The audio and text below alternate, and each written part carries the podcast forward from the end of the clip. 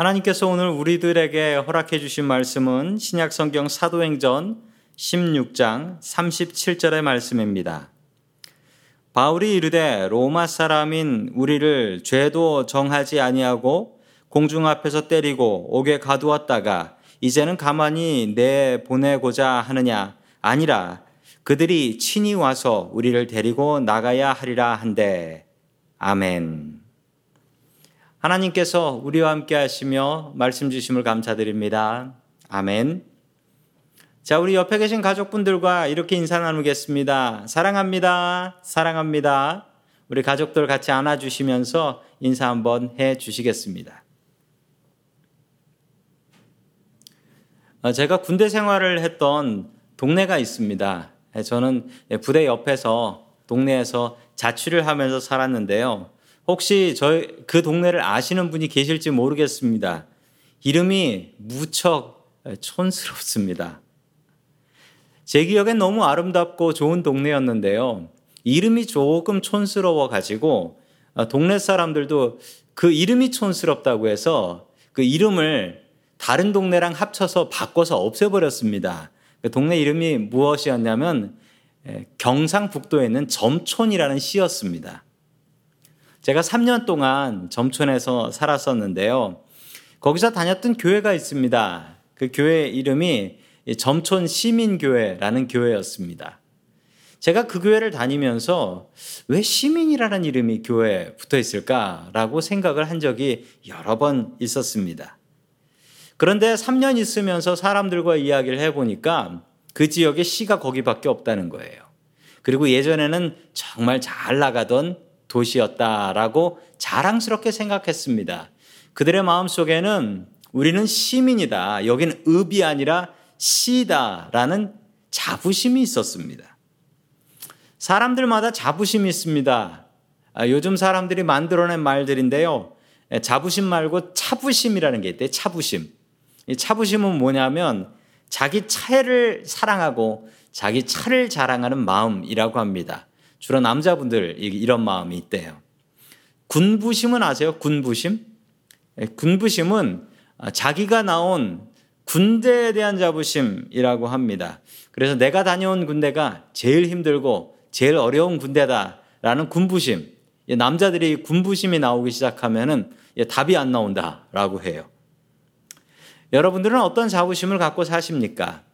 오늘 성경 말씀에 보면 특별한 자부심을 갖고 살았던 사도 바울이라는 사람이 나옵니다. 그는 무엇을 그렇게 자랑스럽게 생각하며 살았을까요? 첫 번째 하나님께서 우리들에게 주시는 말씀은 우리는 천국 시민이다 라는 말씀입니다. 우리는 천국 시민이다. 어, 저는 한국 사람입니다. 대한민국 사람이고 저희 집 사람은 아내는 어, 미국 사람입니다. 그래서 어, 저와 제 아내가 아, 부부 싸움을 하게 되면 그건 부부 싸움이 아니라 어, 외교 갈등이 됩니다. 아, 그래서 한국하고 미국은 잘 지내야 됩니다. 지난 시간에 계속 이어지는 이야기인데요. 시민권에 대한 이야기입니다. 바울과 신라가 빌립보 감옥에 갇혔었습니다. 그때의 일인데요. 자, 우리 사도행전 16장 35절의 말씀을 같이 읽습니다. 시작. 날이 새니 치안관들은 부하들을 보내어 그 두 사람을 놓아주라고 명령하였다. 아멘. 전날 밤 바울과 신라는 간수의 집에서 간수의 가족을 전도하고 가족들을 세례 줍니다. 그리고 다시 감옥으로 돌아옵니다. 간수는 어쩔 수 없이 다시 바울과 신라를 감옥으로 모셔야 되기 때문에 정말 죄송하다는 말로 다시 한번 감옥으로 바울과 신라를 이끌고 갑니다. 그 다음 날 치안관들이 치안관들은 그 전날 바울과 신라를 두들겨 패고 감옥에 넣었던 사람들입니다. 바울과 신라를 석방하라고 명령을 내립니다. 그 이유는 그들이 지었던 죄가 그렇게 큰 죄가 아니었기 때문에 두들겨 패고 하루 정도 감옥에 있다가 추방하면 될 일이다 라고 생각했기 때문입니다. 대신 빌립보를 떠나서 다시는 돌아오지 말아라 라는 단서가 붙는 것이었죠. 자, 계속해서 사도행전 16장 36절의 말씀을 같이 봅니다. 시작. 그래서 간수는 이 말을 바울에게 전하였다. 치안관들과 사도님들을 놓아주라고 사람을 보냈습니다. 그러니 이제 나오셔서 평안히 가십시오. 아멘. 이제 교인이 된 간수는 사울과 사도인 바울에게 기쁜 소식을 전합니다. 이제 자유의 몸이라는 사실이었습니다. 그런데 바울의 반응이 이상합니다. 이제 풀려나게 됐는데 바울은 오히려 감옥에서 나가지 않겠다고 고집을 부리는 것이었습니다. 자, 37절의 말씀을 계속해서 봅니다. 시작. 바울이 그들에게 말하였다. 치환관들이 로마 시민인 우리를 유죄 판결도 내리지 않은 채 공공연히 때리고 감옥에 가두었다가 이제 와서 슬그머니 우리를 내놓겠다는 겁니까? 안 됩니다. 그들이 직접 와서 우리를 석방해야 합니다. 아멘. 바울은 로마 시민권을 내세워서 감옥에서 나가지 않겠다라고 고집을 부리고 있습니다. 그리고 어제 우리를 감옥에 넣었던 그 치안관들 직접 와서 사과하고 석방하라라고 이 고집을 부립니다. 왜 바울은 이런 고집을 부리는 것일까요? 그리고 로마 시민이면 아 진작에 나 로마 시민이 때리지 마시오라고 해야지 아니 다 맞고 나서 나 로마 시민이요라고 얘기하는 것은 도대체 무엇일까요?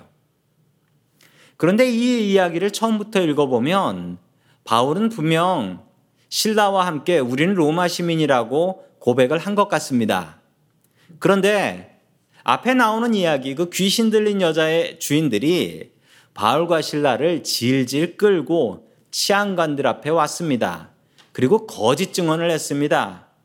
이 자들은 유대인들이요. 우리는 로마 시민이요. 라고 거짓 증언을 했습니다. 이 상황에도 바울이 아무리 자신은 로마 시민이다라고 이야기를 해도 그들은 믿어주려고도 하지 않았고 두들겨 패고 감옥에 넣었던 것입니다.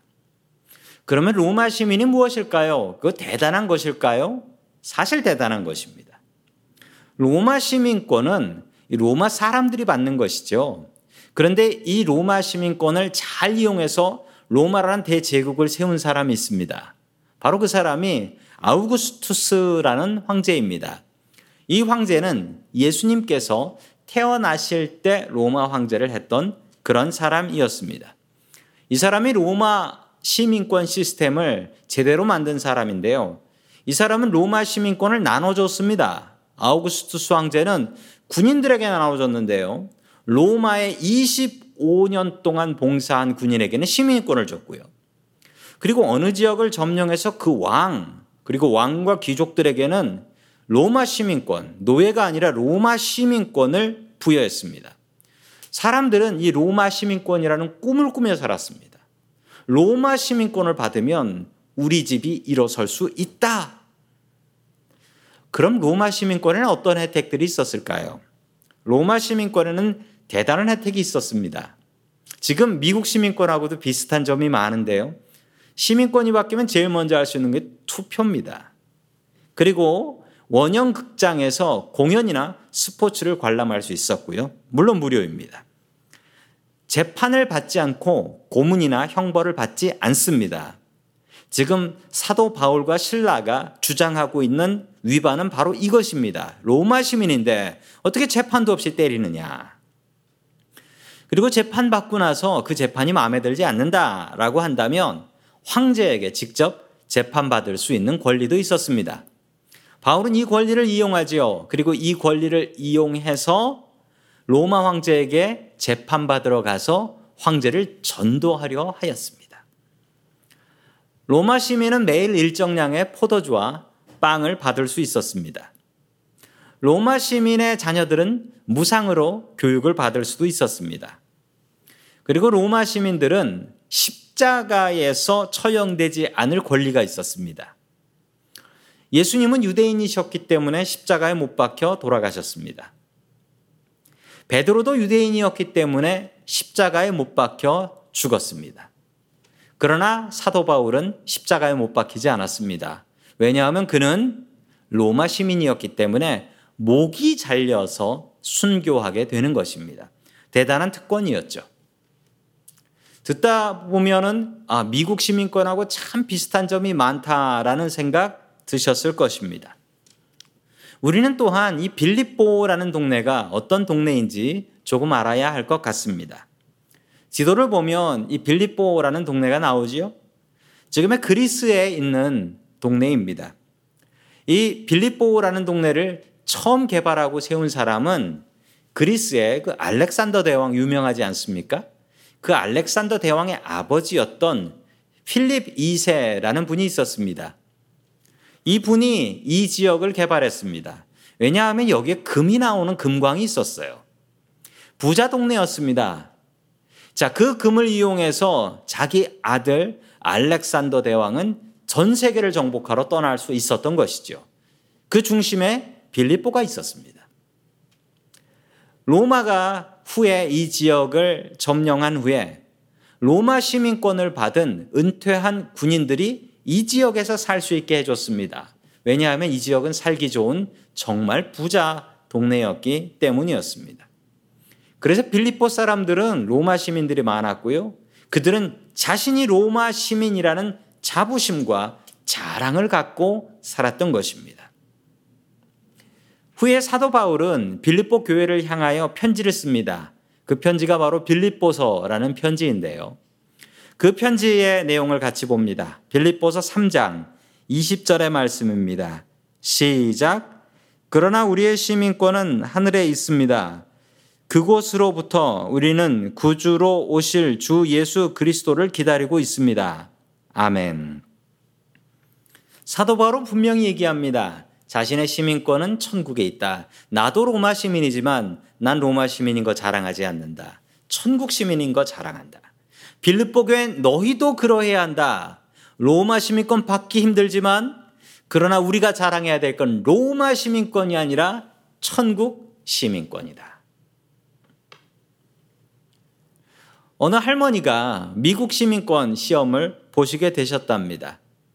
요즘은 한국말로도 미국 시민권 시험을 칠 수 있지만 얼마 전에는 영어로만 쳐야 됐었습니다. 시험을 치러 가는데 이 한인 센터에서 시험 공부를 하는데 영어 때문에 너무 어려운 겁니다. 그러자 시민권 시험 가르치는 선생님께서 이렇게 가르쳐 주셨습니다. 사람 이름 후 나오고 옛날 얘기 물어보면 조지 워싱턴 아니면 링컨이요. 이렇게 얘기하면 되고요. 요즘 사람 이름 물어보는 것 같으면 그러면 지금 대통령 물어보는 거니까 버락 오바마 이렇게 얘기하면 됩니다. 라고 답을 해 주셨답니다. 할머니는 당당하게 시민권 시험을 치러 가셨고 후를 물어보는데 현재형이었어요. 요즘 사람을 물어본 겁니다. 그래서 오바마라고 답을 했습니다. 그런데 이 할머니는 시험에 떨어지셨어요. 왜 떨어졌냐고요? 어, 시험관이 물어본 질문은 할머니 누가 여기까지 태워주셨어요? 라는 질문이었습니다. 그 질문에 대한 대답을 대통령 이름을 댔으니 떨어지는 게 당연하지요. 미국 시민권 받기 어렵습니다. 그러나 우리가 더 귀하게 여겨야 될 시민권이 있는데 그것은 바로 천국 시민권이었습니다. 바울은 이야기합니다. 나는 로마 시민권자지만 이거 자랑하지 않는다. 오히려 내가 자랑하는 것은 천국 시민권이다. 빌립보 교인들 너희들도 명심해라. 너희들이 로마 시민이라는 것 자랑스럽게 생각하지 마라. 우리가 천국 시민인 것을 더욱더 자랑스럽게 생각해야 한다. 우리 중에 한국 시민인 분도 계시고 또 미국 시민인 분들도 계시죠. 그렇지만 그 모든 게 임시입니다. 이 땅에서 사는 동안 기껏해야 한 100년 정도 가질 수 있을까요? 그리고 우리가 영원히 가져야 될 시민권은 천국 시민권과 지옥 시민권 두 개밖에 없어요. 그 중에 천국 시민권 받으셔야 됩니다. 우리가 예수님 잘 믿고 살면 우리가 천국 시민권 받는다라고 사도 바울은 증언하고 있습니다. 성도 여러분, 우리는 천국 시민입니다. 천국 시민이라는 자부심을 갖고 살아가는 저와 성도 여러분들 될 수 있기를 주의 이름으로 간절히 축원합니다. 아멘. 두 번째 마지막으로 하나님께서 우리들에게 주시는 말씀은 세상의 법을 지키라 라는 말씀입니다. 세상의 법을 지키라. 다시 한번 이야기로 돌아갑니다. 바울은 왜 고집을 부렸을까요? 왜 내가 로마 시민인데 어떻게 나를 재판도 안 하고 감옥에 넣지? 라고 고집을 부리며 나오라는 감옥 안 나오고 버티고 있는 것입니까?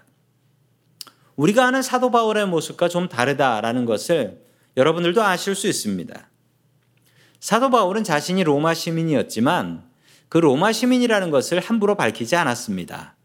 왜냐하면 이것이 전도에 오히려 방해되는 일이었기 때문입니다. 바울이 로마 시민권자라는 것을 밝혔던 것은 딱 두 번 있습니다. 오늘 이야기하고 사도행전 뒤에 나오는 이야기하고 그 이야기에서 나오는 바울의 로마 시민권은 오직 복음을 전하는 수단으로만 사용했던 것입니다. 사도행전 16장 39절의 말씀 같이 봅니다. 시작. 그래서 치원관들은 가서 그들을 위로하고 데리고 나가서 그 도시에서 떠나달라고 청하였다. 아멘. 끝내 바울은 치안관들에게 사과를 받아내고 맙니다. 왜 바울이 이렇게 고집 부려 가면서 사과를 받아낸 것일까요? 복음 증거하기 위해서 그런 것입니다. 나가라고 해서 그냥 나가게 된다면 아이고 이 감옥 싫다라고 해서 그냥 나가버리게 되면 어떻게 됩니까? 바울과 신라는 그 도시에서 죄를 짓고 나오는 것입니다. 죄를 짓고 용서를 받고 나오는 것이기 때문에 그들은 죄에 대한 기록이 있습니다. 바울과 신라는 다시 빌립보에 못 들어가는 겁니다. 들어가면 잡혀요. 너 그때 들어오지 말라고 했잖아. 그러면서 잡아갈 수 있다는 겁니다. 또한 이 빌립보에 남아있는 교인들과 교회는 어떻게 됩니까? 바울처럼 또 전도했다가는 붙잡혀 가서 뚫겨 맞고 감옥 들어가게 될 것 아닙니까? 그래서 바울은 이 감옥으로부터 빨리 나가고 싶었지만 분명히 해야 될 것은 우리가 죄가 없다라는 것을 분명히 치안관들에게 인정받고 나가야 우리도 다음에 떳떳이 전도하러 올 수 있고 그리고 여기 사는 교인들도 떳떳하게 전도할 수 있다라는 것이었습니다. 바울은 자신의 억울함을 보상받으려고 그랬던 것이 아니었습니다. 바울은 빌립보 교회를 위해서 자신들이 법을 지키는 사람들이다라는 것을 보여주려 했습니다. 법을 지켜야 복음을 전할 수 있기 때문입니다. 우리는 법을 지키는 교회가 되어야 됩니다. 샌프란시스코 시는 현재 교회가 모여서 예배드리지 못하고 있습니다. 이 부분에 대해서 저는 처음부터 잘 이해가 되지 않았습니다. 왜냐하면 제가 아무리 생각해 봐도 제가 마트 가서 장을 보면요. 장을 보면 알지도 못하는 사람이 이제 마스크를 쓰고 옆으로 쑥 지나갑니다. 가까이 지나가지요. 바로 옆을 스칠 듯이 지나갑니다. 그리고 그 사람이 물건을 이 물건 만졌다 놓고 저 물건 만졌다 놓고 그럽니다. 저도 그 물건을 만져가지고 집어서 넣어요. 그러면 꺼림칙합니다. 그거랑 비교해 보면 아니 교회 와가지고 조용히 앉아가지고 거리 지켜 예배 드리는 거하고 마트 가서 장 보는 거하고 뭐가 더 위험하지? 아니 그런데 왜 샌프란시스코 시는 이 교회가 예배 드리는 것을 허락하지 않을까? 제가 잘 곰곰이 생각해 보고 기사들을 보니까 그런 이유가 있더라고요. 이렇게 우리 교회 같이 말 잘 듣고 지키라는 거 잘 지키고 그렇게 예배 준비하는 교회도 있지만 아닌 교회들도 많아요. 세상법 무시해요. 하나님께서 우리의 백신 된다고 하면서 그냥 찬송하고 기도하고 마스크도 안 쓰고 예배 드려요. 얼마 전에 저 세크라멘토 쪽에 있었던 교회 하나가 미국 교회인데 그 교회가 그러다가 100명이 넘는 교인들이 코로나 다 걸렸어요. 교회가 법을 안 지키는 이상한 집단 같이 되면 안 됩니다. 교회가 하나님의 법을 잘 지켜야 되지만 우리 세상의 법, 우리 샌프란시스코 시의 법도 잘 지켜야 됩니다. 이 코로나가 나고 나서 교회들에서 계속 확진들이 나고 있어요. 그런데 그 이야기들을 잘 살펴보면 지키라는 거 안 지킨 교회들이 그렇게 돼요. 하지 말라는데 밥 같이 먹고, 하지 말라는데 마스크 벗고 예배 드리고. 그래서 걸린 경우가 참 많이 있습니다. 교회는 세상의 법을 지켜야 됩니다. 그래야 전도가 돼요. 안 그러면 전도의 길이 막히는 거예요.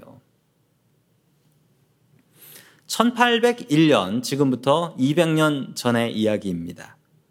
조선시대 때 황사영이라는 분이 있었습니다. 이분은 카톨릭 교인이셨죠. 당시 조선 왕조는 카톨릭 교인들을 박해했습니다. 신유 박해라는 박해가 있었는데 300명이나 되는 카톨릭 교인들을 모두 죽여버렸습니다. 황사영은 충북 제천에 있는 동굴에 숨어 들어갔고 그 제천에서 비단에다가 편지를 씁니다. 중국에 있는 선교 본부에다가 편지를 쓴 거예요. 그런데 그 내용은 정말 충격적이었습니다. 이 박해를 막기 위해서는 그분의 내용입니다. 박해를 막기 위해서는 중국 군대를 보내서 청나라였습니다. 청나라 군대를 보내서 조선을 멸망시켜 달라. 이 나라가 멸망해도 우리는 예수 믿고 천국 가면 된다. 나는 천국 백성이다. 이 내용이었어요. 그런데 이 내용은 중국에 전달되지 못하고 가다가 검문에 걸려서 이 조선, 조선 왕에게까지 올라갑니다. 그리고 카톨릭은 나라 팔아먹은 폐륜 종교라고 찍혀서 그 이후로 엄청난 박해가 있게 됩니다. 뭐 변명을 할 수가 없는 사건이었어요. 황사영은 자신의 마음속에서 나는 조선 사람이다라는 거 지워버리고요. 나는 천국 사람이다 라는 생각만 가득했습니다. 바른 생각이었을까요? 그렇지 않습니다. 우리 중에 한국 분들 계시고 또 미국 분들 계실 텐데 나 한국 사람으로 태어나고 싶어서 태어났소라는 분 계십니까? 내가 선택했소. 아니요. 그런 분 없을 겁니다. 하나님께서 주신 것입니다. 그러면 우리는 그것에 대한 자부심 갖고 살아야 되고요. 그 법을 잘 지키며 살아야 됩니다. 우리는 하나님의 법뿐만 아니라 세상의 법도 제대로 지키고 살아야 하는 것입니다. 요즘 이상하게도 제가 이제 교회 왔다가 갔다가 하면 문 앞에서 동네 사람들을 만나는데 동네 분들이 요즘 이상하게 저한테 더 인사를 하세요. 동네 분들이. 예, 어제도 어떤 동네 분 하나가 저한테 인사를 하셨습니다. 교회 걱정을 하세요. 교회는 괜찮냐. 다 미국 분들이에요. 백인 분들이고 미국 분들인데 요즘 예배는 안 드리냐. 예배는 언제쯤 드리냐라고 걱정을 해 주십니다. 이웃 분들이 교회 걱정 더 많이 해 주셔서 참 감사하고 기분이 너무 좋았습니다. 그리고 그분들에게 우리 교회가 폐가 되면 안 되겠다라고 생각하여 우리 교회는 지금 예배 드리지 못합니다. 인터넷으로 드리고 있고 샌프란시스코 시에서 허락하면 가장 안전한 방법으로 예배 드리고 이웃들에게 폐가 되지 않도록 노력하겠습니다. 라고 말씀을 드려요. 왜냐하면 저희 이웃들이 참 좋은 분들이 많으세요. 얼마 전에는 이런 일도 한 번 있었습니다. 꽤 지난 일인데요. 어, 교회에 그 문단속을 안 해가지고 주차장 문이 열린 적이 있었습니다. 그런데 그때 이웃분 한 분이, 이웃에 계신 분 한 분이 그 주차장 문이 열린 것을 보고 교회를 들어오셨어요. 교회를 들어와 가지고 주차장에 차가 있나, 밤 11시인데 차가 있나, 없는 것을 보시고서 아, 주차장 문을 안 잠궜구나 하며 나오시면서 주차장 문을 잠그시더라고요. 주차장 문은 번호 없어도 누구나 잠글 수 있거든요. 제가 얼마나 그 고마웠는지 몰라요. 그분은 그 얘기를 저한테 얘기하지도 않으셨어요. 이 주위 이웃분들이 너무나 잘해주고 계세요. 너무나 감사했습니다. 예수님도 법을 지키셨습니다. 억울한 성전세도 내셨고요. 억울한 십자가에도 못 박혀 돌아가셨습니다. 우리 크리스찬들은 신약과 구약 하나님의 법을 지키고요. 또 우린 세상의 법을 바르게 잘 지킵니다. 바울도 그 법을 잘 지켰습니다. 그냥 지나가면 끝이라고 생각하지 않았고요. 법을 잘 지켜서 내가 법안 지켰다고 빌립보 교회 어려워지면 안 된다 하여 법을 더 잘 지켰습니다. 우리 크리스찬들은 더욱더 법 잘 지켜야 되고요. 특별히 교회 올 때는 더 법 잘 지켜야 됩니다. 운전할 때도 법 잘 지키려고 애쓰시고 우리는 하나님의 법을 잘 지키는 사람들이어야 합니다. 그리고 세상의 법도 우리 예수님처럼 잘 지키는 사람 되어야 됩니다. 하나님과 세상의 법을 온전히 잘 지키고 살아가는 저와 성도 여러분들 될 수 있기를 주의 이름으로 간절히 축원합니다. 아멘. 다 함께 기도하겠습니다. 하나님 아버지, 한국 살던 우리들을 미국으로 보내주시고 천국 시민까지 삼아주시니 감사드립니다. 다른 것을 자랑하지 말게 하시고 내가 예수님을 믿고 천국 시민 된 것을 가장 기뻐하며 살게 하여 주시옵소서. 우리 교인들 한 명도 빠짐없이 천국에서 만날 수 있게 하여 주옵소서. 하나님 우리 교회가 하나님의 기쁨과 세상의 기쁨이 되게 하여 주시옵소서. 주님께서 하나님의 법과 세상의 법을 지키셨던 것처럼 우리도 법을 지키는 사람들 되게 하여 주시옵소서. 우리를 천국 백성 삼아 주신 예수님의 이름으로 기도드립니다. 아멘.